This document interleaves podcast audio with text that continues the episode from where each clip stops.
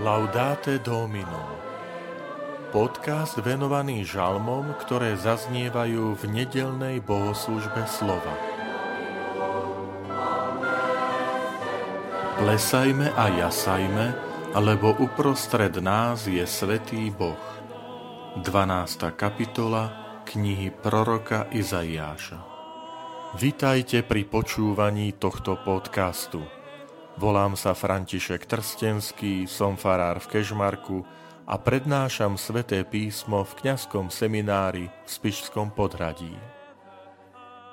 Plesajme a jasajme, lebo uprostred nás je Svetý Boh.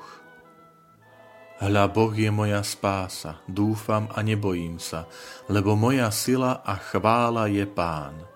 On sa mi stal záchrancom budete čerpať vodu s radosťou, s prameňou spásy.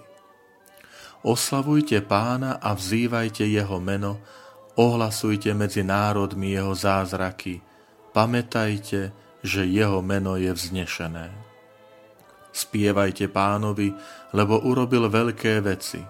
Nech je to známe po celej zemi. Plesaj a jasaj, obyvateľka Siona, lebo veľký uprostred teba je svetý Izraela.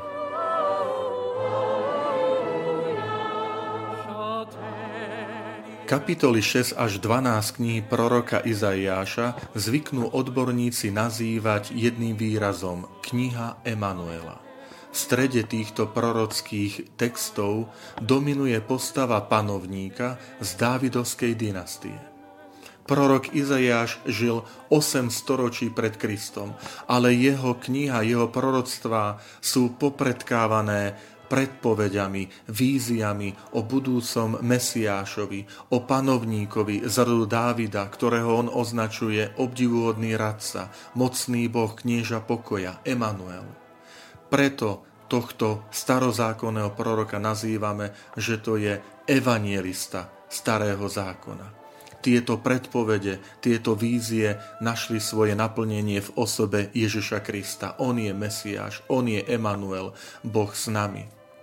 Ten, kto spieva tento hymnus 12. kapitoly, má za sebou trpký príbeh Božieho súdu, ale teraz to všetko skončilo. Nastala pánova záchrana, pánova spása a prorok prepukol v jasot a radosť. Preto aj tieto texty zaznievajú v čase adventu, keď sme už len niekoľko týždňov pred Vianocami, lebo aj naše srdcie má naplniť takáto radosť, lebo Božia spása, Božia záchrana je už blízko.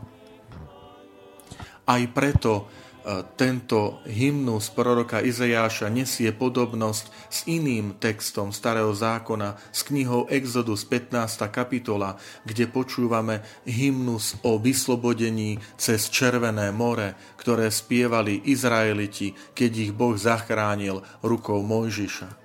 Aj tam sme mohli počuť slova Boh je moja sila, moja udatnosť, On sa mi stal spásou.